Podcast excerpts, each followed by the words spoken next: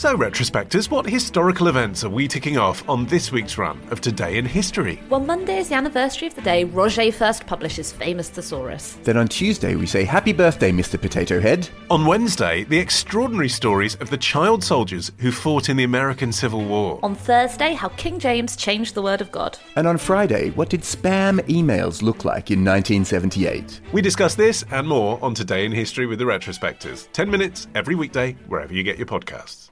Hello, Mann fans. Ollie Mann here.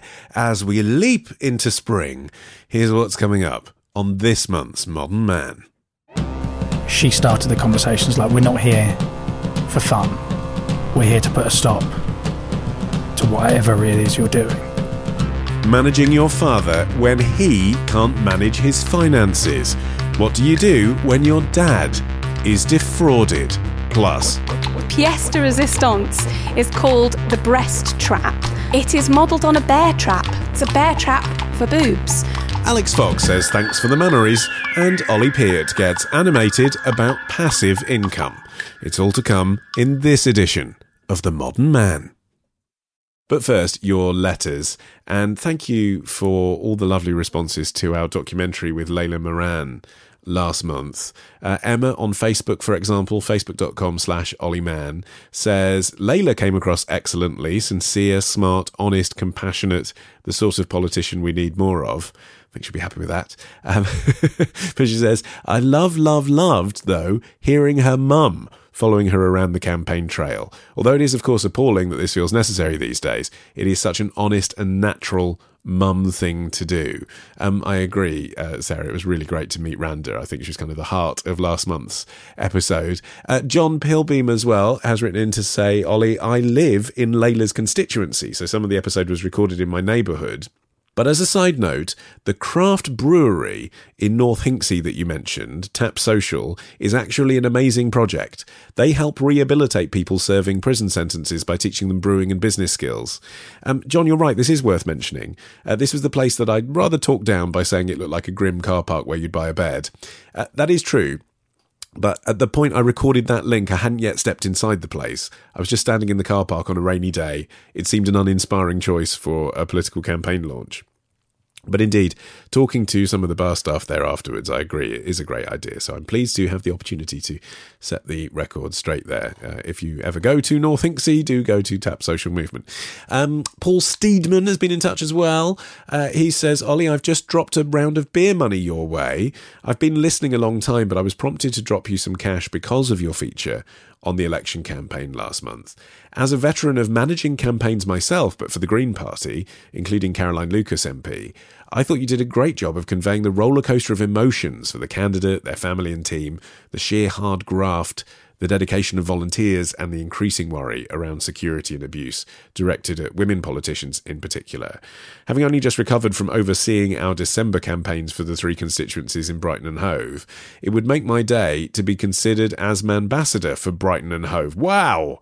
Wrong part of the show there, Paul. you just snuck that in. Uh, go on then. I'll tell you what, you can have Hove. I imagine there's quite a few potential ambassadors in Brighton. You're not getting an intro shout out and Brighton, but you, are on the map for Hove. Um, thank you as well to our sponsors of this edition of The Modern Mann, beer52.com. They are the UK's number one craft beer club, if you didn't know. And they have a special deal just for Mann fans. And by the way, this is a completely new deal for 2020. We used to offer you eight free beers. We can now get you 10 that is 10 completely free beers delivered to your door. Insane. There's a new URL for you to get it, beer52.com slash modern. Uh, if you go there and sign up, you do have to pay the postage. I think it's 4.95 and you do have to subscribe to a monthly case. But you don't have to take it. You can leave anytime you want. You don't have to pay for any beer if you don't want to.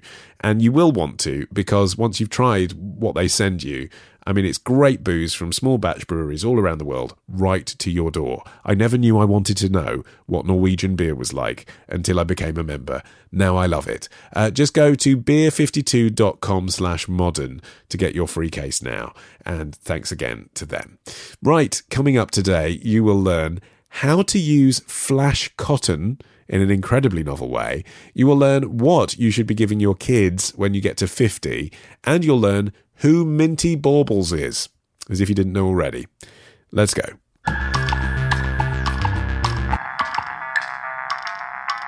Time for the Zeitgeist, your trends tested with the temporary voice of Wessex FM Breakfast. It's Ollie Peart. Hi, Ollie. Hello. You've been doing proper radio. I'm covering the breakfast show, mm. and because it's breakfast show, they do they have like a big contest and it's to give away a thousand pounds. You have to answer ten questions Yeah. in a minute, and if you answer them all right, Yeah. you can only take your first answer. So I've heard local radio before. I get That's it. fine, I'm just But no, no, the reason this is interesting Yeah. is because those competitions are designed so they're quite hard. So they don't give away lots of money because they're a small local radio station, right? Yeah, absolutely. So, but you on what your second day in the office First day, gave away a thousand pounds. I gave away a thousand pounds, and I didn't know what to do because What do you mean you didn't know what to do? Well, You have because- to- there's no choice. no, I literally said I was. I just At the started end, like, laughing. well, you've got all the questions right, but you sound like a bit of a strange person, so you know I'm not going to follow through. No, You I can't- just laughed at the end because I was just really confused. And I was just like, "Well, you've yeah, yeah I mean, you've won, Yeah. But I, I, there was no one else there. I was in charge of basically saying, "Yeah, we'll give you a grand." I mean, she answered all the questions correct, but it just felt weird. Yes. That on day one of me sitting in that chair, Yeah. But when I went out and I saw the bosses, they, well, it- I've seen them look happier. What were the questions? Okay, here you go. Do you want one? Well, yeah. Well, let's see if I can do them. Go on. Survivor had Yeah. a hit with which song from No. one of the Rocky films? Eye of uh, the Tiger is the song. Correct. But I've never heard of Survivor. Sorry, I'm giving you too much back chat, so I forgot we were in a radio feature. Yeah, you are. You're trying to win a grand. Right. Finish the saying. A bird in the hand is worth. We're not in the foxhole. Come on. Two in the bush. Yes. Oh no, I'm not supposed to tell you that's right. Right, yeah. Oh, okay. What Y makes bread rise? Yeast. Well, he's doing well. Yeah. What was the character name of the vicar of Oh, I'm bored now. You're only bored because you haven't won the grand. If you got Uh, that Geraldine. question- yeah, it is. What's the Yeah. surname? I don't know. Well, I wouldn't give it to you then. You didn't. She didn't have to give the surname. She gave the full name. Yeah, but she didn't have to give the surname. It's there on the answer. No, but she did. If imagine, she said imagine, Geraldine, but imagine question ten. yeah, Imagine she's got them all right, and she went Geraldine, and I just went no. but also Imagine, I, she said because there were only a few seconds left, I presume, at that point. Yeah. If you, it- you she could have on- wasted the time by saying, "No, I need the full name." She was and on- then she would have not got the money. on the buzzer. She was yeah. What is the surname? Granger. She knew that. Yeah, she knew that. I mean, Heather's a fucking Jedi. She was- deserves the money. It's her slumdog millionaire moment. Anyway, um, you're not dressed as a woman. No. Um, I mention this because uh, regular listeners to the show will be hotly awaiting your transformation into a drag queen, which is Hmm. What we promised last episode. We did. What happened? So I've made contact with the mentor that you put me in touch with. Yes. Uh, unfortunately, I haven't been able to make it work and meet with them just yet. okay. But we have got arrangements in the diary to meet. It's just we couldn't do it in time for this episode. Okay, so we're going to. do it. So next month we'll find out. We're going to do it me- next month. How you and, go. And, and, and I promise. Yeah, you will listen- shave your I'm legs. promising the listeners right now I will go full force. Well, no, because the drag queen that I'm meeting Hmm. is a bearded drag queen, so I can go full hairy, right? So Oh. I think I still have to do all the tucky stuff, Mm. but we'll find out. I don't know. You have to stay tuned for that. There's a there's a tease. Well, we realised a week ago you weren't going to be able to fully transform Mm-hmm. in time for this March episode. So we looked back through the emails that have been coming in from the Mann fans and posed this challenge to you instead. So you've had a week to look into this.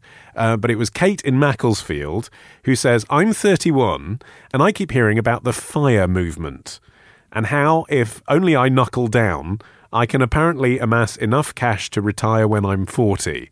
In my current position, still renting a flat, and with a job in marketing, this seems completely unrealistic. Can Ollie dig into the fire scene and see if it's any cop? First things first. Yeah, what fire? fire? Yeah, Yeah. what is fire? So it's FIRE is an acronym, right? it is. Yeah, it stands for Financial Independence Retire Early. Okay. Right. The premise is you save up a whole chunk of money. And then you're able to retire by the time you're 40 or 50 or whatever, just earlier than you would do normally. Right. So in other words, it is just the premise of retirement, It is. but you've slid it back a bit. but it's a, just like You've a- heated it up a notch. Do you have a pension? I used to work for the BBC 15 years ago. Yeah. So I had a staff pension there. Right. And like, what percentage is that of the salary? I don't know. I mean, uh, who knows? Not a lot. I just basically like ticked a box and got it. And then when I went freelance, I, I met an accountant one day in a pub. and he said, Yeah, I can convert. Sounds so dodgy. yeah, yeah. This is this is not my recommendation of how you should manage your finances. Yeah. And he said, "Oh, it looks like you had a decent pension. I'll move it over to this company, Mm-hmm. and then you pay in there what you can." So yes, I put hundred pounds a month into this thing. I don't know how much I have. It's certainly not enough to live on. It's just a thing. So the idea of the fire movement is their argument is that that that idea of how we all kind of we have a mortgage, we have a pension, and we save little bits here and there. Yeah. Their their thing is that system's broken. That doesn't work. Yeah. This is how you should do it. Well, it's, instead. it's not going to keep me in retirement, is it? No, not Right. at all. So it's a combination of extreme saving frugal living, and smart investing. So the aim is to have a pot of cash. Hmm. By the time you retire, that is 25 times your annual spend. So, say you could live off £10,000 a year. By the So time, your annual spend when you're saving intensely. Yes. Say you're saving intensely, but you spend ten thousand pounds a year, hmm. right? You need that. So to, on essential things, travel. yeah, food bills, food, yeah. heating, like all that stuff. That's stuff. tough. Yeah, but yeah. it's- it is tough. But say you do that, by the time you're forty, you want to have two hundred and fifty thousand pounds before you're forty. So the idea, Right. it's that goal.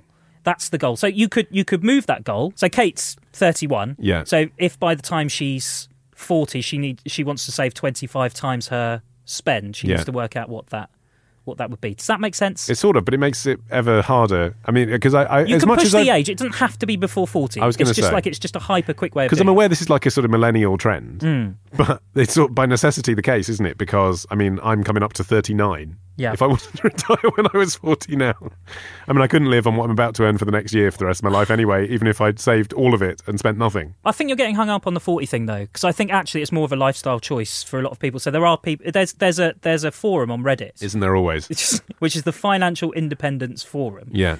and I went on there thinking, you know, when you see like subreddits and they're like. I don't know, 10,000 people or whatever, and you're like, oh, this isn't a thing. This has got 700,000 people on it. It's massive. Mm-hmm. Goodness. And it is like raging with comments the whole time. But people's ages vary from like 21 to sort of, there be people in their 50s already. But So when they think early retirement, they're Well- actually they are thinking about the retirement age, aren't they? They think of the age you used to think you might retire. They are, but they, you know, uh, people's job security's kind of gone out the Yeah. window. So they're sort of thinking, how can we get there faster? How can I actually retire at 60? How can I actually retire? Yeah. Okay, so what is the answer then? So what does extreme saving actually mean? So it's putting aside roughly between 50 and 75% of your annual salary. So you live off the rest. So you need to be earning quite a lot in the first place. Yes. I mean, Katie in Macclesfield, her point is she doesn't earn enough Hmm. to make. I mean, she's she's saying she rents property, for example. Yeah.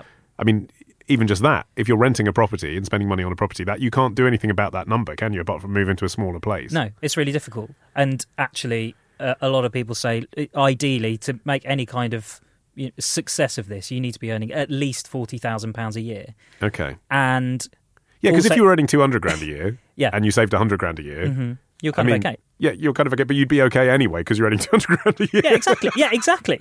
But there's if if you have if you have a mortgage, if you have kids, Yeah. you know, other dependents, the whole idea goes out the window. Well, does it? I mean, you must have encountered success stories. Well, one of the success stories was a guy who set up a website off the back of this. Mr. Money Mustache is his name. Uh-huh. Right, he's got a website. Mr. Money. he wasn't christened that. Mr. Mr. Money Mustache. And I think, yes, you can have success, but a lot of it's actually, it's not just based on you being able to put your money aside, it's what you do with that money as well. So the other part of it is smart investment. So it's where you invest your money. Uh, and it's reaching a point where you have what they call passive income coming in. You do nothing, but you've got money coming in. Again, this is just like a cool name for savings, right? Yeah, well, it's That's a savings millennial. It's, account. it's basically the millennial version of it. It's Yeah, just but where are they putting it that's so magical? uh, so they're putting it into VTIs. Okay. These are basically index funds. Have you heard of an index fund? I mean, yes, but I don't know what it means. It's basically I feel like I should offer a disclaimer here that we are not offering financial advice. We are not offering financial advice. You're simply reiterating what you've read. yeah, yeah. An index fund is a fund of like lots of different companies. So Yeah. you're not going right. I'm going to put You put all my money on pets at home. exactly. Yeah. Here's hundred grand on pets at home, and then all of a sudden there's a big hamster death epidemic, and your money goes down the shitter. Yeah. Uh, instead, you basically just put all You're your spreading money stocks and shares. spreading stocks and This shares. This isn't so far apart from the meeting I had in the pub with the financial advisor. this is about the quality. Uh, maybe I should start giving Yeah, out go financial for it. advice. Yeah. Hundred pound a month, have it. But the key, the key with these for your financial advice, Yeah. is that um, you need to. The, the reason these are slightly different is because the expense ratio. And That's important on these is very, very low. Now, what that is, is what you're paying the people that are investing your money. So, for their offices and their lights and their phones or whatever. Mm-hmm.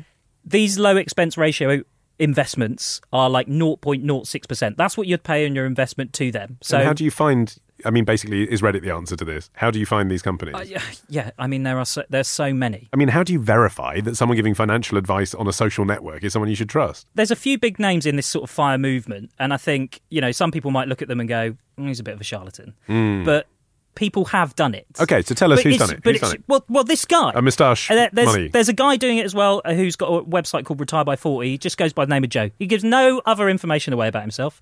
Retireby40.org. He's in the process of doing it. And he you can go on there and he has got all of his home budgets, how much he earns, how much he uh, spends, where it goes, where he invests it. And he's got all the charts and everything. And he's going through it bit by bit.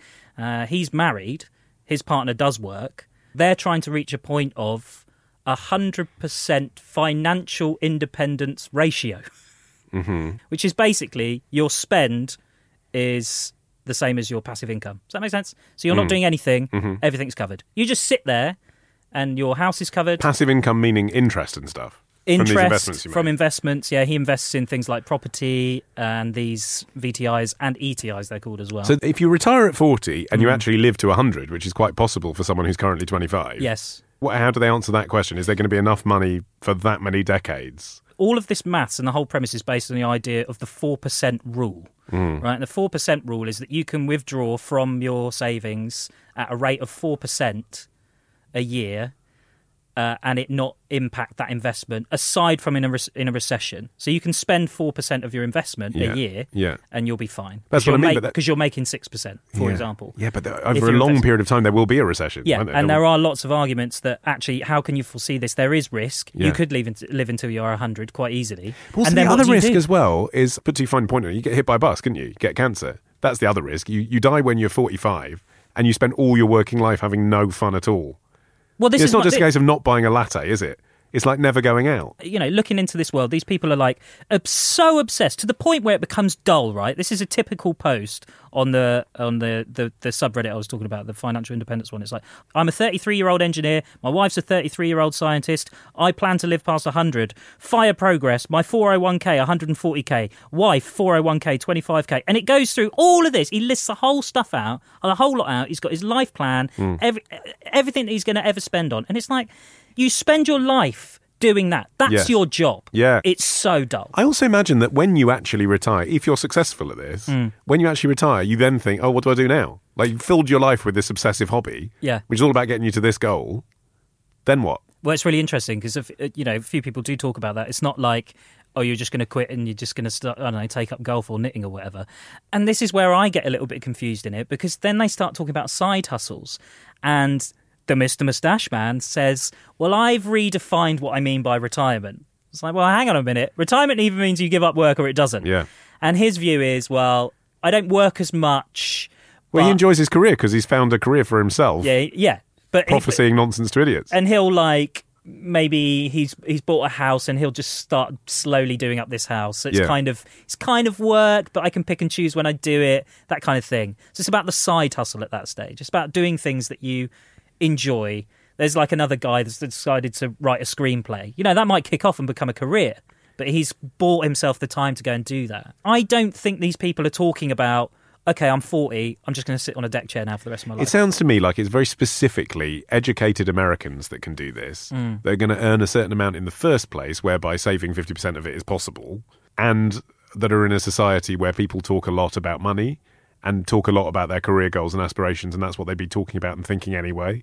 And and there's so much stuff to get your head around as well.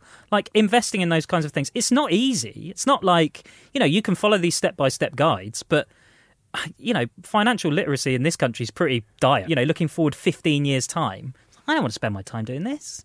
But as ever with all of these sort of trends that we look into, like some of the exercise ones are a bit like this as well, or mindfulness, there's something in it. It's just people get obsessed with it, don't they, and turn it into their life. But I guess most people spend a week reading the blogs like you have and think, okay, I'll try and save a bit more. I mean, that's What- sort of the realistic Well, outcome, yeah, isn't it? this is it. Like, I think that we generally, I think most people overspend on stuff. Yeah. You know, you might rack up a bit of a credit card debt on a TV that you don't really need. So maybe, yeah, there's a lesson in, well, okay, thinking twice. Do I need that? Probably not. I could cut back on one or two things and, you know, maybe have an extra couple of hundred quid a month. Hmm. That would be nice. I'd love to have a spare couple of hundred quid a month. Okay, well, I think we've gone as far with that as we should before you offer any more misguided financial advice to okay. people. Well, I haven't. I haven't offered any for the record. Now, usually at this point, obviously, I would tell you what your challenge is for next month. We know what that's going to be. It's the drag thing. Can't wait. I'm looking forward to it still. Coming up next, another tale of financial mismanagement. You're going to meet Nick. It's an amazing story with a sting in the tail. Uh, but first, it's time for our record of the month. It's from Sebastian Schub. Does that name ring any bells? Schub. Schub. Schub. It's German. Schub. Schub. How do you spell it? Uh, S C H U B. He was the guy that I interviewed uh, back in the autumn about porn. No fap. The NoFap guy. No fap guy. Yeah. Yes. Yeah. I remember. He's also a singer. Now, he said in the interview, you might remember that he was a busker. Yeah. Um, but now he has an actual single out. And I follow him on Facebook, and there's that thing of, you know, when you've got a mate who's in a band, Yeah. you're like, I don't know if I should click this. I'm sure people feel like this when I tell them that I'm doing a podcast as well. but it's just like, I, you know, because if this is bad, if I ever meet him again, or if he asks me for advice or whatever, what am I going to say? Also, if if if he asks you to play it and you're like, oh no, I uh, I would, but uh, Yeah, yeah. exactly. Oh, we've got a bit of a waiting list. Yeah. Yeah, actually, clicked it. Not only is it good, it's really good. Uh, he's an amazing singer. The song is called Paradise, and in its first week on Spotify, it's had 10,000 streams. Shoob. That's that's chubby good. Uh, so, uh, he didn't ask if we could feature it. Oh I great! oh, that that is good. That is I offered because I heard it. I was like, this is great. So uh, it's really nice to bring you a friend of the show, a Mann fan, as our record of the month. Here is Sebastian Schub Shoob. with Paradise. You are not there. But day after day, life is hard, but unfair. You have no fear. You're patiently waiting as days turn to years. So why waste your time when you're in paradise? Now, what do you do when you get an email that looks like a scam? Ignore it, delete it, flag it, report it, hopefully never actually reply to it. Well, Mann fan Nick has a story now about what can happen when you do reply, or at least when your dad does. I started by asking Nick to tell me about his dad. At the beginning of this story, about five years ago, he's retired, living in Cyprus, and in his 60s. There was nothing better for him than sitting down reading the newspaper or watching the cricket on TV rather than going out. He didn't want for much, didn't need much. As far as he was concerned, he was happy. He didn't have the stresses of London life and running a business and, and everything else anymore. Had his big screen TV, had his Sky subscription. He was enjoying life. I mean, this is a man who, even in those years of retirement, he'd go to New York one or two times a year to go shopping. He'd cross over to uh, Beirut to go shopping from Cyprus. It was an easy flight. He, he was a shopaholic. Shopaholic, but quite whiz bang stuff. Oh, You mentioned flat screen TV, but you're going back 20 years. So are you talking about someone who spent a lot of money on gadgets and gizmos? What did the house look like? he would always have to have the latest of anything. I remember growing up, you got your Betamax and then you had your VHS, and there was always five tellies in the house, not one TV in the house. There was always one in the bedroom, one in the kitchen, one, you know. He was obsessed by cars, always buying a new camera. Whatever was the latest thing out, he would buy it. Romantically, what was his life? Married my mum young, divorced when I was 16, had a few girlfriends post that, had one who lived with him for a few years in Cyprus. Did you worry about that part of his life living in Cyprus? Is it going to be harder for him as a single man? He made a real effort when he went out there, which we were quite surprised by. He even went to cookery lessons. Like, would go back to the restaurant where they did the cookery lessons every week.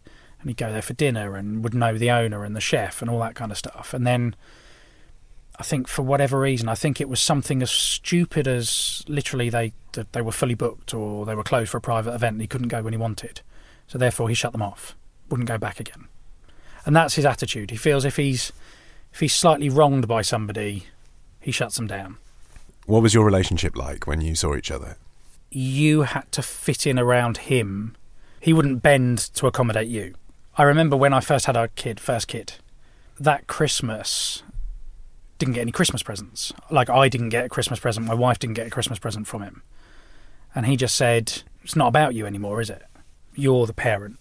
He was no longer the dominant figure, almost. It hmm. was like that baton had been passed on. But even if I was just going out to see him, it would take a day or two to accommodate in his mind somebody else in in the flat oh we might do something rather than just do what we normally do we might go out for lunch or we might go out for dinner or we might go for a walk or you have to warm him up slowly to used to having somebody around and god forbid if there was any sport on the TV that he wanted to watch we weren't going anywhere so it could be New Year's Eve and he go, I'm not doing anything. I've got to watch this. I was like, okay, fine. I'm making him sound terrible. He wasn't.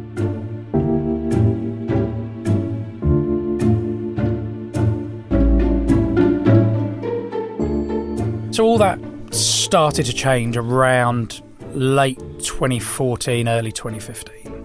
I mentioned earlier there was he kind of had a live-in girlfriend. She felt that he was spending too much time on his computer and was of the belief that he was basically chatting to other women online. Did And that, resonate at all with you? it wouldn't have surprised me. That whole thing about, you know, always wanted the latest gadget, always wanted the next shiny new thing.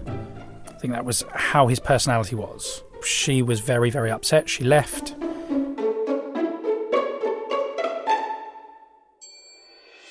My sister, um, because she'd lived in Cyprus previously, she'd been able to set up all his bank accounts and everything else. And we noticed that larger sums than usual from his pension fund were going into his account. Um, my sister had access to that account. What's he doing with this money? So your sister's in London. My sister's in London at this stage. Yeah, yeah. Yeah. So she's looking at his bank account. Well, we would get we would get paper statements, Right. So it wasn't like we could log in and and see, but we would get a paper statement, and it would say, "Oh, there's suddenly a deposit of ten thousand.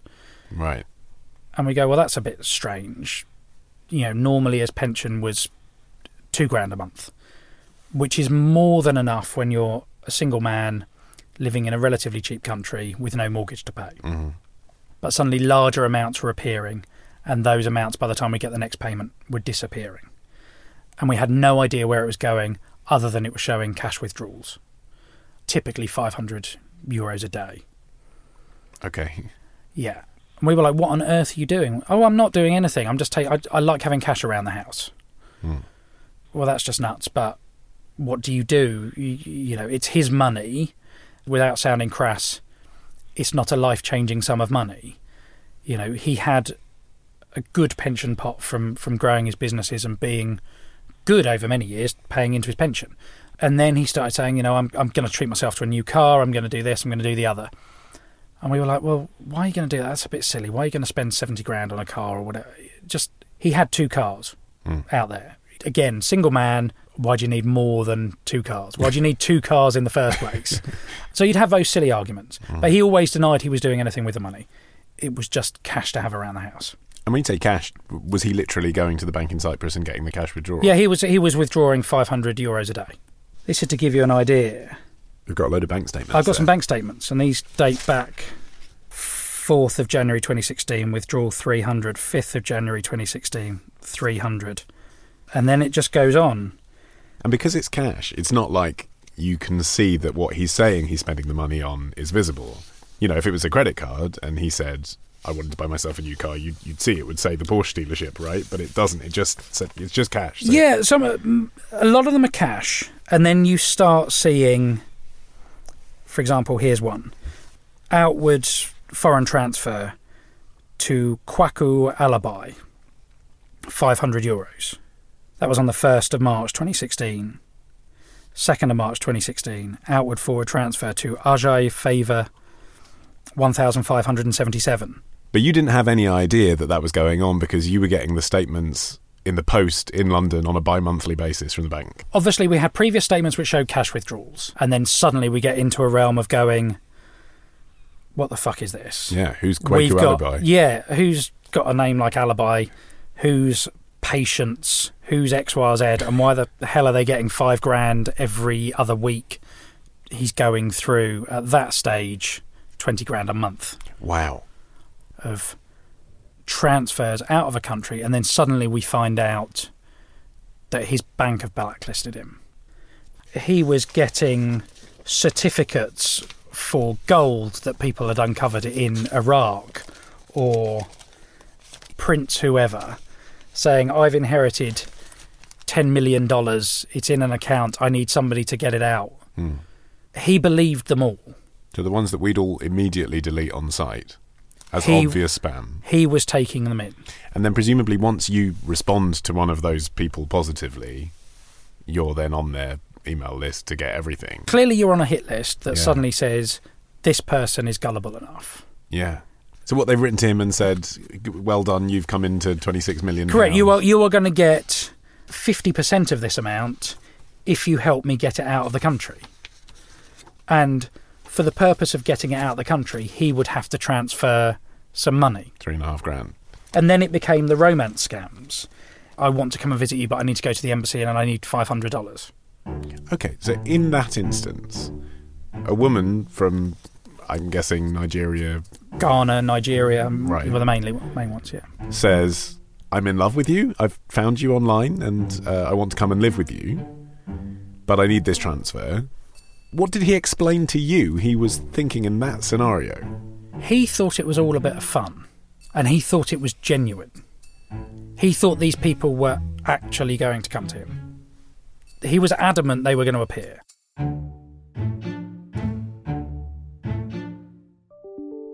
He was on his own, and that's a killer.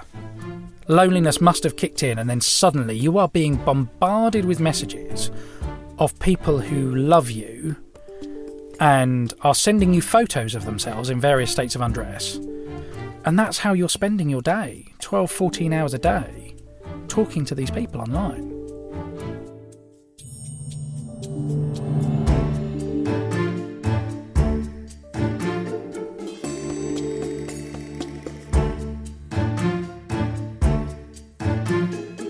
So in early 2016, May June time, we confronted him via email, via telephone, to try and get into his head. I did a very, very simple, which which any relatively sane person would do. If you're confronted by somebody saying, "I love you, I love you, Ollie Mann," mm. I've never met you, and this is our first email exchange, but I love you. You probably Google my name just to see who on earth I was. and sure enough, if you put in some of the names, it would come up with under there's a there's a website called Romance Scam, and people list the names of of, of who are active, who historical, and I sent him some of those names, and he was like, "Yes, I recognise some of those names, but I promise I'm not going to send them any more money." With a link to the site, Romance Scam. Yeah, yeah, totally. So you We- are being scammed. yeah, you are being scammed. This is a trick. And and Did he, did he acknowledge that it was that like for other people it had been a trick, and that he he knew that what that was and he wasn't falling for it? it was the thrill of the chase. He thought this was genuine. And there must have been some kind of an adrenaline rush that people were fascinated by him and devoting time to chat to him. As far as he was concerned, it was his money. Yeah. He was going to spend it however the damn hell he wanted. And actually, even if these people are fraudulently claiming the money, hmm I mean, presumably if it's for something as nefarious as "I love you, so send me three thousand dollars as a deposit, and I'll catch a plane," and then they don't, and they're in a different country, and he knowingly sends them the money, and he he inputs their bank details. I guess there's not much you can really do about that. There was nothing we could do. Did you want to just fly out there and have a conversation with him face to face and say, "Look, stop doing this"? Yes, my second child was born in late 2015. So we're talking, I've got a six, seven month old at home, a four year old as well. And ultimately, my priority was my family. Hmm. I had a belligerent father who wasn't willing to believe he was doing anything wrong and then gave every assurance possible that actually, whatever he was doing, he was going to stop. And we took him at his word. What more can I do? we had no legal powers to stop him. I called up his pension fund and said, please don't send the money that he's asking. And they were like, we, he's giving us instructions. We can't do anything. That was it. Even even when you could show them a website of I, I sent I sent them kind of some emails that I'd had that I'd seen that my dad was being defrauded, and they were like, "Look, we can't do anything. All we can do is send it to his requirements." and you also, I guess, had the reassurance that you now knew the Bank of Cyprus had shut his account. Yeah, so he had no access to these. Whatever he was going to do, he could only take out 500 euros a day. Okay. So from then on in, he couldn't make 5,000 euro transactions. Mm-hmm. He was limited to three and a half grand a week.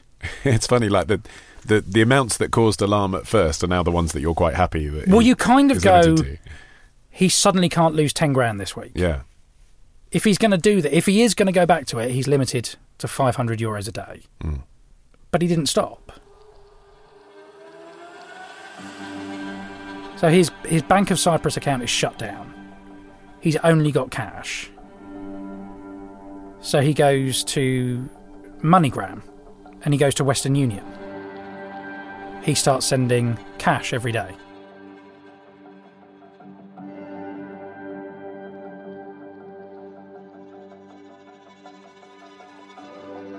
We flew out in December 2016 and confronted him.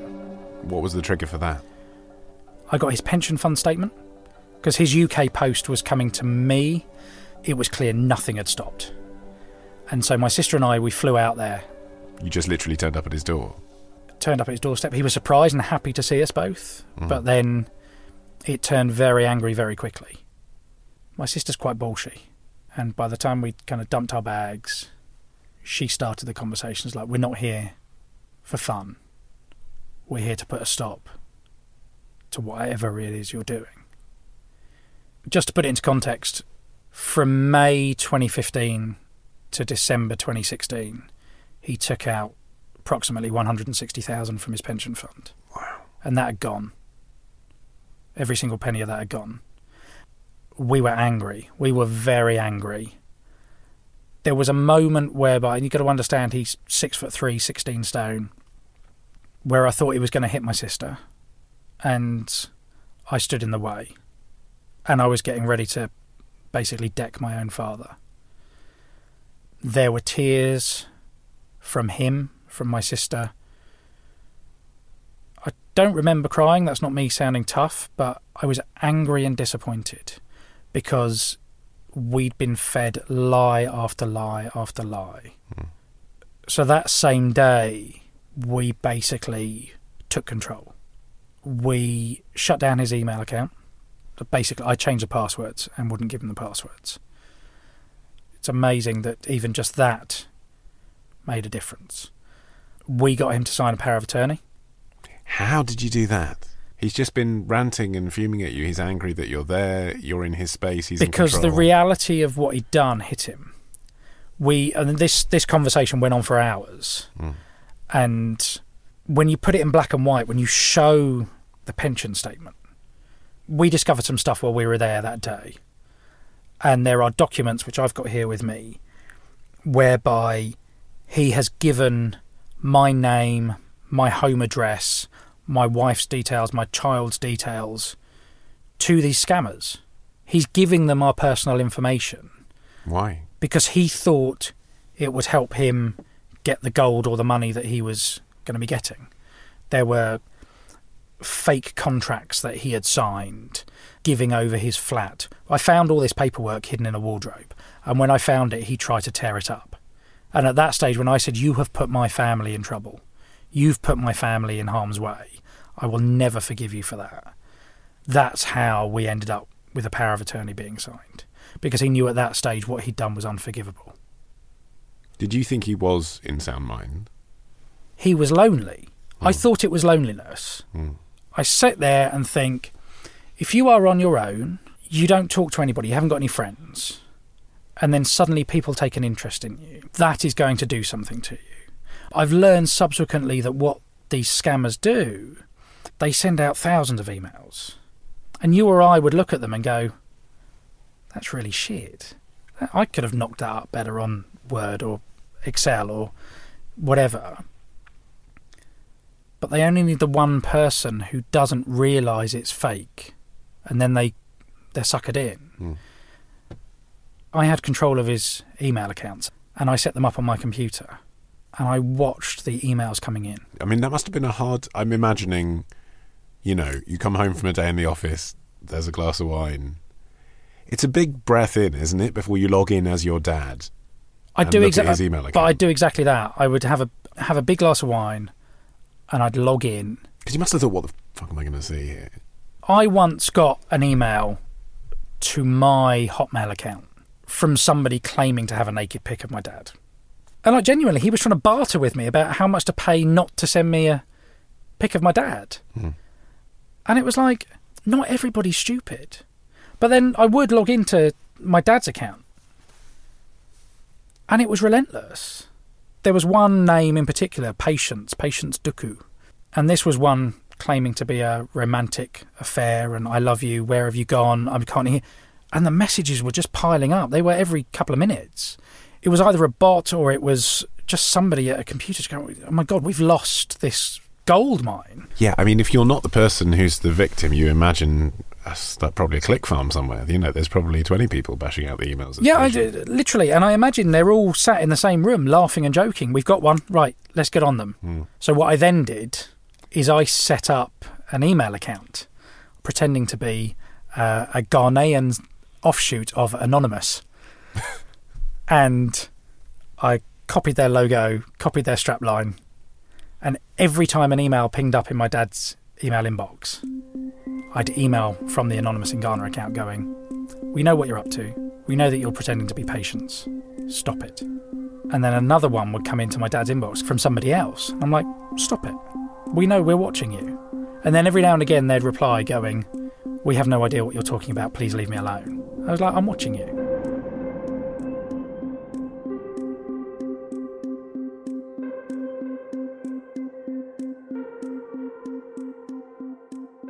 I discovered a load of DHL receipts.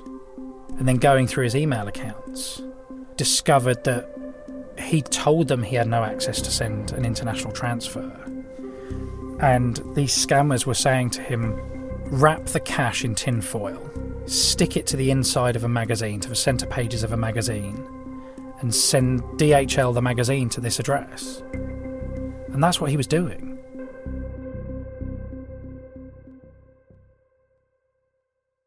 And when you next went to visit your dad in Cyprus, things look different. Superficially, no. But you then look inside the bathroom cupboards and he's bought 15 tubes of toothpaste or 40 toilet rolls. He had two freezers and they were full. And when I say full, to the extent that the front of the drawers had broken off because there was so much stuff in them. Did you ask him, why have you got 40 tubes of toothpaste? Because they're on offer in the supermarket. Why wouldn't you buy them? Well, you're one person living alone with one set of teeth. We keep saying he would always buy the latest things. You'd go and visit over the years, and there'd be no problem with going, Oh, you've bought another frying pan. Not sure you need five of them, but okay. But this was beyond that. Then we got a card. I was out there actually when he got a card. Somebody somebody he'd worked with very very closely over the years probably for about 30 years had died. And his wife had sent a card to say look just so you know such and such has died. And there was a photo of that person on the card. And he kept going over to it going oh that's a shame he's died. Better be every couple of minutes. Hmm. and you go this isn't right. We had an idea that it was an alzheimer's or a, a dementia issue Did that make it easier to think back on what had happened before? Yeah. I had huge anger about what had happened before. There were emails between me and my dad at the time whereby I was like, I'm done with you. You've put me in danger, you've put my family in danger, you've put yourself in danger. You don't give a shit about us. How can you treat your own family like this? You then suddenly get this moment of clarity that he wasn't well. Do, And do you feel a bit of guilt too that you didn't recognise it? yeah. I genuinely don't know what we could have done differently in 2015, 2016. Typically, there's four stages. if we're looking back with, with hindsight, 2015 16 was stage one. Hmm. You wouldn't really know unless you'd had proper testing and that kind of stuff. And, and stage two is where he's at now. He's happy in his condition, can be very entertained by literally putting on the BBC Earth channel because that runs on a kind of a six hour cycle of repeating programs. And he will sit down at 10 o'clock in the morning and watch a program about dogs in Alaska. And it will come back on again at 2 o'clock in the afternoon. And he's never seen it before in his mind, so he's happy. It's brilliant. That's so difficult because he's happy and you're in the room and it makes you sad, presumably. The sad thing is, he's got no recollection of ever working. I mean, this is someone who ran his own businesses and retired. Ran his own a- businesses, uh, huge multi million pound business. I suppose stage three, stage four is when he doesn't even recognise you anymore. Stage three will be where he hurts himself or he hurts somebody else. And stage four is when, you know, uh, jelly, basically. Does he still live in Cyprus? He still lives in Cyprus. How's that? Terrible, other than he's incredibly happy. He's got a living care at the moment. What's it like when you visit him now? one of the one of the symptoms of of Alzheimer's is very restless nights for the patient. So he'll appear at my door at four o'clock in the morning, just to check you're okay. He's worried about you because you're sleeping, and he wants to make sure you're okay. There's no geriatrician in Cyprus, and his GP knew what he had, but could never test properly for it. But he signed off on his driving license and said, "Look, he's actually a very safe driver. He knows what he's doing because he's only going. He, go, he goes to Starbucks every day, gets a coffee, comes home. It's the same route. And then one day he lost his car. He reported it stolen. He'd driven to Starbucks, got his coffee, came out, couldn't find his car. Went to the police, reported it stolen. The police found it four months later. He parked it somewhere else, and just because there was there wasn't a parking space where he normally parks, and he parked it somewhere else, Hmm. and he'd forgotten. He has no recollection of any of that. No recollection of ever being able to drive. I went out there just before Christmas to see him and took him to the doctor for his kind of regular blood pressure, took a blood test. They just do the usual medical. Doctor walks in and says, Hey, lovely to see you again. And the doctor's like, It's great to see you too. And my dad will repeat it Great to see you again. He's got one stock phrase for every situation. And if somebody responds to it, that, that means it's a good thing. So, hey, Ollie, it's great to see you again. Or he wouldn't actually say Ollie because he wouldn't remember your name. It's great to see you again. So the doctor went back, It's great to see you too. What's my name? My dad would just go, It's great to see you. Uh, what's my name? No, it's just really nice to see you. And he was having his checkup and he was sat on the kind of the, the couch, the observation bed, whatever you want to call it. And I was just sat by the doctor's desk and the doctor came over to me and just whispered to me, he said, So the bad news is he's well, he's healthy. And that is the bad news. I've got a friend of mine, her dad's got dementia. He's kind of stage one. But he's also got a very bad kidney problem and he's on weekly dialysis. And their doctor has said to them, the good news is if the dementia gets too bad, we can stop the dialysis. Hmm. And they've got a route out. And I'm jealous of that. And that's awful to say. Hmm. It's awful to think. My dad's, was he, 73, 74? Yes. He's in physical good health, and that's a bad thing. Yeah, he's 74. And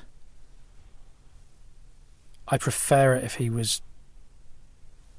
Yeah, if he could die this year, it'd be brilliant. Hmm. And I hate saying that. But emotionally, I've said goodbye to him. There must be, still though, some fun to be had when you're with someone who themselves isn't aware of what's happening. Oh, God, yeah. I like. You take a four year old to a Haagen Dazs cafe, it's like they're in Disneyland. Mm. That's what it's like taking a 74 year old with dementia. because they genuinely don't think they've ever tasted ice cream before. and they, and like literally, we would go and then we go back the next day and he'd be like, I've never been, this is amazing. I've never been here before. Going to McDonald's and having a milkshake, it's a brand new experience. Mm. Now, he went to the opening night of the first ever McDonald's in the UK in, in Woolwich. right? So he's now thinking, I've never been to McDonald's in my life every single time we go. You know, there's darker points to it. When I was over at Christmas, he woke up, he'd go to bed uh, like eight o'clock in the evening because obviously he's up all night. He woke up about 10 o'clock. I was still awake and I kind of saw him. And he woke up angry because, in his mind, he'd paid the dentist to replace his teeth and he hadn't got his replacement teeth. And he was really angry at 10 o'clock at night. And he was really angry with me because I wouldn't let him call the dentist. Hmm. So some of that is actually scary. If you could go back and tell you in 2016 something that you've learned from this experience now, what would you say? There's always an underlying issue. It's not just loneliness. We've been going around looking for care homes for him because we know that's the next step. And it's fascinating talking to the care home managers. They've all said to us, make sure you give power of attorney to your kids when you're still able to. They've all said, every single one of them has said it. Give power of attorney to your kids when you're 50 Hmm. because you never know what's around the corner. And That is Ha- not a discussion that is being. no, it's really not. We can sit there and talk about social welfare policies or whatever else. We know dementia is on the rise. We know Alzheimer's is a it's a it's a bitch of a disease. We're powerless to do anything to help our parents without that legal documentation. His bank could see this money going. His pension fund could see the money going. But there was nothing they could do about it because we didn't have the right bit of paperwork. My thanks to Nick. If you've got a story you'd like to share on a future edition of the show, just head to our website, modernmann.co.uk, and click feedback. And whilst you're on our website, if you value what we're up to here, putting out stories like that that you just do not hear anywhere else, please support us financially. All the links are there, and our massive thanks to the latest beer money donors. Uh, that's Daniel in Berlin, Hillary in Delaware, Graham in Leeds, Richard, Gary, David, Matthew, and Christopher. You all help make this show possible, so thank you. Up next, Alix Fox gets the flesh hook out after this.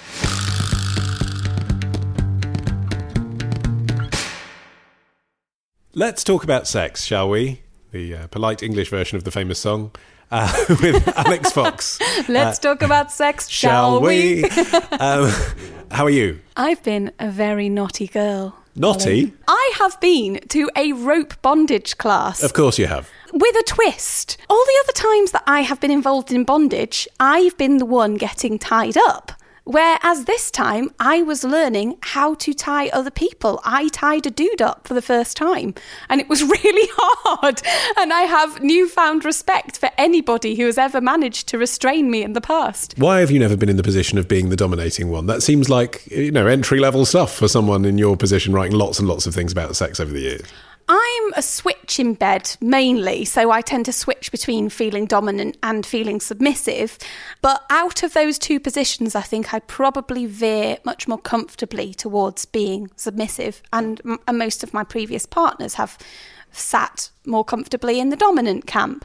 And a lot of the investigations I've done have been with bondage masters when I've been writing journalistically about these things who've wanted to tie me up in predicament situations like underwater scuba bondage or extreme suspension bondage. I've always been the subject who is finding out how it feels to be in that position rather than the one with the skills. Um, not only did I find it quite mindful because you really have to concentrate on all the the loops and the patterns um but what It's just the best context for mindfulness I've ever heard. Like, finally, something's going to get me into the movement, you know? yeah you could do colouring in Yeah, exactly. Yeah. or you could tie somebody's thighs to their calves Dot the dot wasn't for me.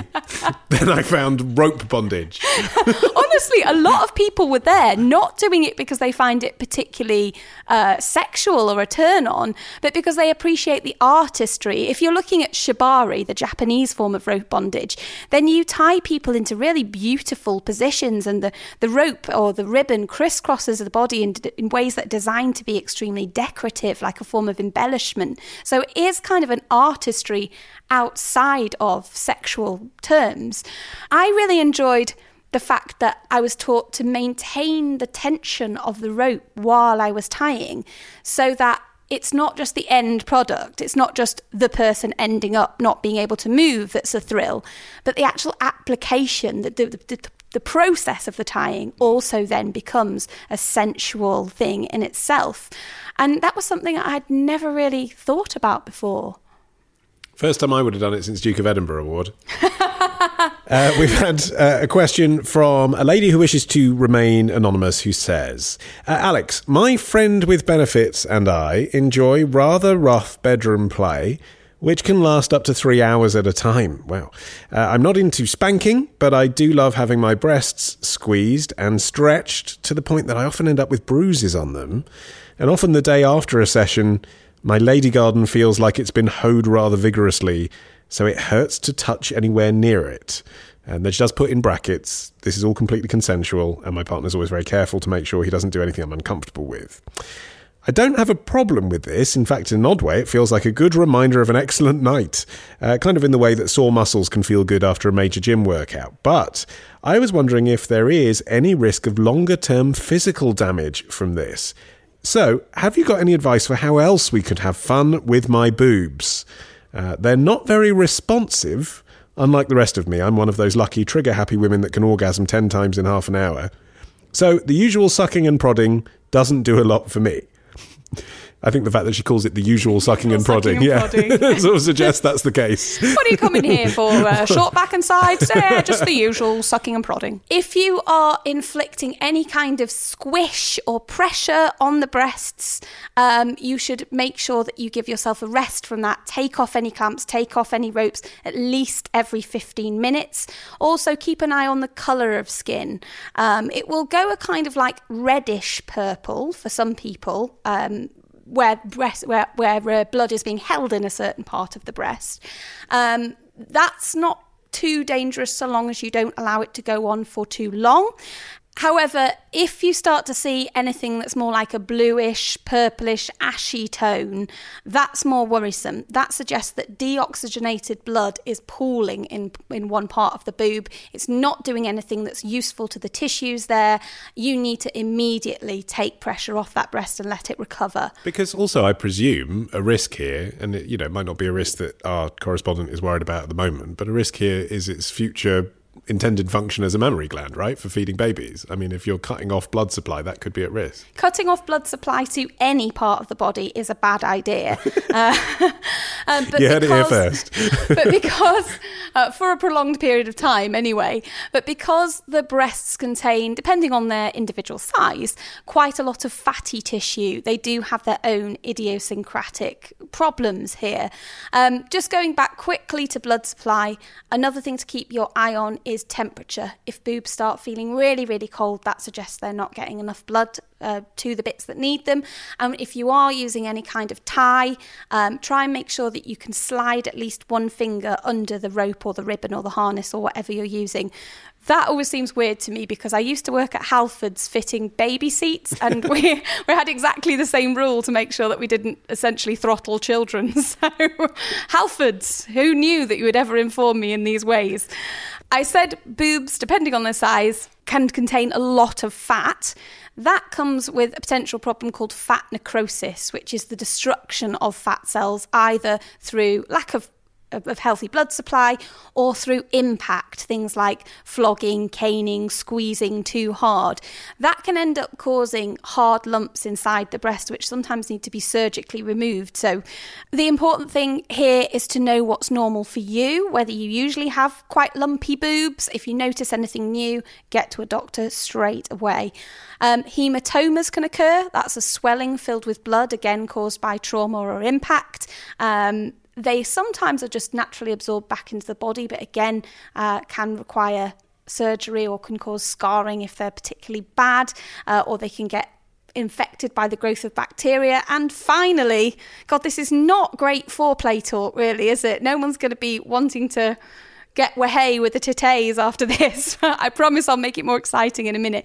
Um, there has been a study that was undertaken by the North Lancashire Breast Screening Service, uh, which looked at women between the ages of 50 and 65 and found that there was a potential link between higher incidences of breast cancer in women who had experienced trauma or impact to the breast and had reported that.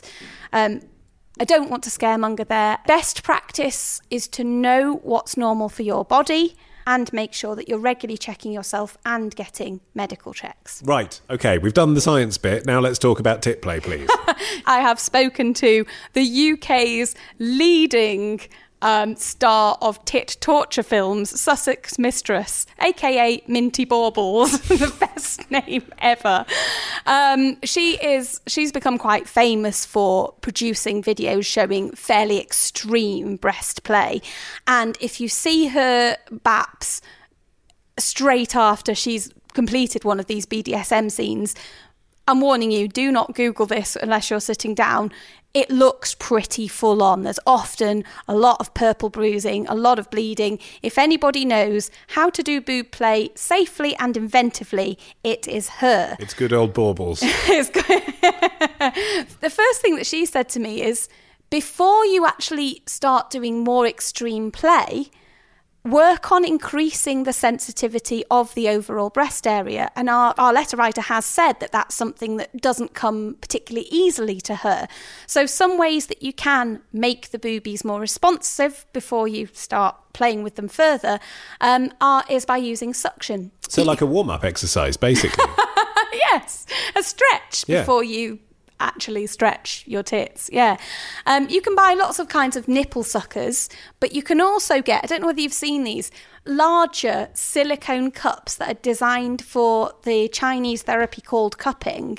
Uh, or- you you also see them marketed as. Um, an alleged device to reduce cellulite, but you can get them in all sorts of different sizes.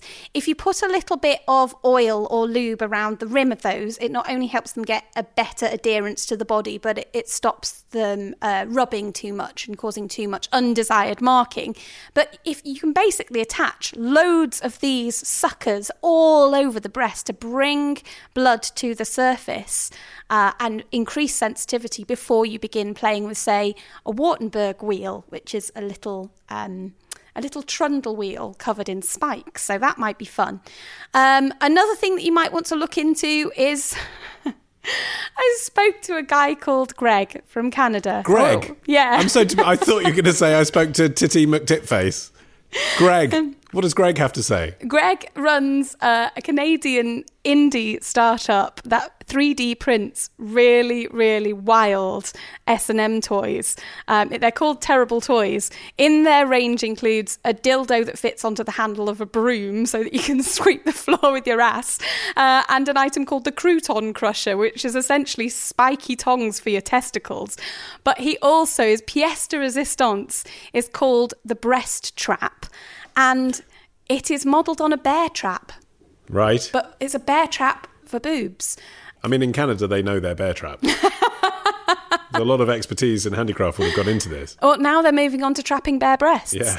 Um, it looks exactly like an animal trap. It's got serrated teeth. It fits. You, you get a couple of them, and you can fit them onto each boob. Um, they tighten at the sides, so the teeth dig into the the flesh. But slowly, I guess. Not like- Slowly, yeah.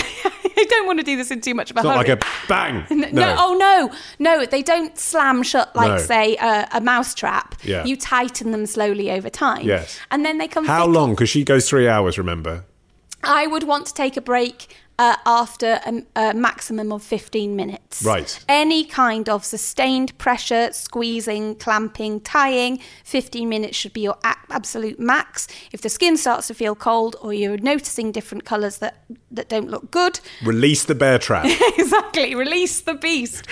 Um, these boob traps actually come with handles so that once they're attached to the tits, you can twist them or Mm-hmm. pull people along. So that might be something interesting for them to add to their. This conversation is reminding kit. me that I once at Latitude Festival at two in the morning I cannot wait to see what you say next. saw a woman saw a woman dangling from the ceiling on a trapeze by her boobs. Oh, Have you ever seen that? She had hooks in her boobs and she dangled from the ceiling on it, and it oh, wasn't yeah. a trick. It was that was her thing. suspension. Yeah, I have seen that. Um, So I I should probably mention this here. If you are into extreme bondage, including If you are a trapeze or, artist that dangles from the ceiling by your tits, yeah. or you're someone who's really into S&M, even if you don't do it at home and Hmm. now and again you go to a specialist club or a hotel, if you are uh, suspending somebody in any way from their boobs, Yes. There is the risk of the breast tissue pulling Yeah, away. I, I didn't the- even yeah. want you to finish that sentence. Yeah. I mean, I remember, I've got a very vivid memory of seeing it, even though it was two in the morning and I had a few drinks, because it was, they got someone from the audience. I mean, she, you know, of her own free will, there was no one, you know, pimping her into this as far as I could see. This was her thing. She was really into it. She got someone from the audience to pull on her legs. Yes. It was just like, oh my God, what am I watching? Like, literally, what am I watching? But it's a thing, obviously. She was into it. So Yeah. I've seen quite a few Yeah. flesh. Well, you have. You've seen everything. it's all very vivid for me. Um, anyway, one more tip. I've got a couple more tips, one for, one for each cup, if you will. um, the first is very DIY, in contrast to having to invest in in a very specialist kit. You can simply use elastic bands. You can flick elastic bands against the skin, against the breast tissue. Um, very cheap, doesn't leave really long-lasting marks or do any major damage. But and you can, fill up your stationery cupboard. yeah. Double win. All those annoying lacky bands that your postman leaves on your doorstep. Yeah. Um, you can now put those to good use. Uh, clothes pegs as well can be very useful to use as clamps. If you um, thread a few together, you can make what's called a zipper within the community. Go on. Uh, where you attach a, a line of clothes pegs and then rip them off using the, the rope or thread that you've threaded them together with, um, and they will go just like a zip coming off the skin. Yeah, actually, I mean, you know, compared to the earlier conversation about black and blue breasts, that sounds quite pleasurable. I can see why someone might like that. And what's the other tip you have? This is my favourite because I really don't think that many people will have heard this before, and it's definitely new to Modern Mann. And to clarify, when you say your favourite that you've read about, not experienced personally, I haven't experienced this personally, although I'd be open to it. Great. I have seen it performed. Um, I mean, the introduction's better than whatever it is, but go for it. this comes with the caveat that you should practice. Yeah, yeah, should- yeah, yeah, yeah. Look after your boobs. If someone what is it? burns their yeah, yeah, tit no, no off, then burn I their tits. It's fine. I don't want to be responsible for it. Okay, get your hands on some flash cotton. It's used by illusionists and magicians to create um, a very quick spark fire effect. Um, lay it across your breasts or tie it round them. Yeah. Light one end of it, and it will um, it will it will create a very quick burst of heat and light. If you do it right, it should be all sensation without any actual blistering or burning. Burning, and um, it's uh, quite spectacular to look at. Debbie McGee, what was it that first attracted you to the multimillionaire Paul Daniels? well, he just really knew, knew what to do with my Hello Kitty titties. Um, marvelous. If you have a question of sex for a future edition of The Modern Mann, it sounded fine. I mean, at this point of the show, if anyone has a contrary indication of what Debbie McGee should sound like in an impersonation ad libbed, feel free to get in touch with that as well. she might like do a weird voice when she's sexually turned on by Paul Daniels burning her tits. I, who knows? It's for the history books now. Um, anyway, if you have a sex question, head to our website, modernmanwith2ends.co.uk, fill in the feedback form. And if you want to follow Alix Fox on Instagram, It's at Alix Fox, highly original, A L I X F O X. And with that, we have very nearly reached the end of this edition of The Modern Mann, but there is just time to appoint a new ambassador. It is Viv in Melbourne who says, Ollie, thank you for everything you guys do to create this podcast. I've been a huge fan since October 2018 when I put on your episode, The Biggest Screens in the World, for the hour and a half drive home from my grandma's 91st birthday. There's so much detail in that anecdote, Viv. It must be true. Uh, I love the depth and breadth of the interviews, she says, and I find the Zeitgeist and Foxhole a great way to de stress when uni work is overwhelming. I'm so hooked, I constantly recommend you to anyone looking for a new podcast, and I'd be honoured if you'd consider me Mannbassador for Melbourne. However, I see that is already taken. I spent the first 19 years of my life in Geelong, Victoria. Does that count? For you, Viv, anything. I now pronounce you Ambassador for Geelong. Congratulations. Until next time, our theme music is by Django Django. I've been Ollie Mann, the producer Matt Hill, and we'll see you with something new on the 1st of April. Why don't you stay?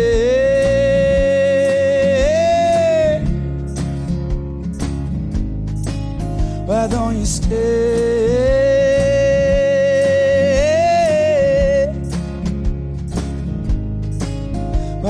You stay?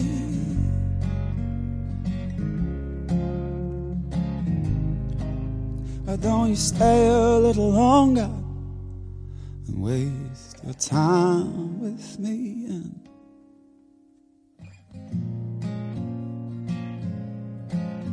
paradise?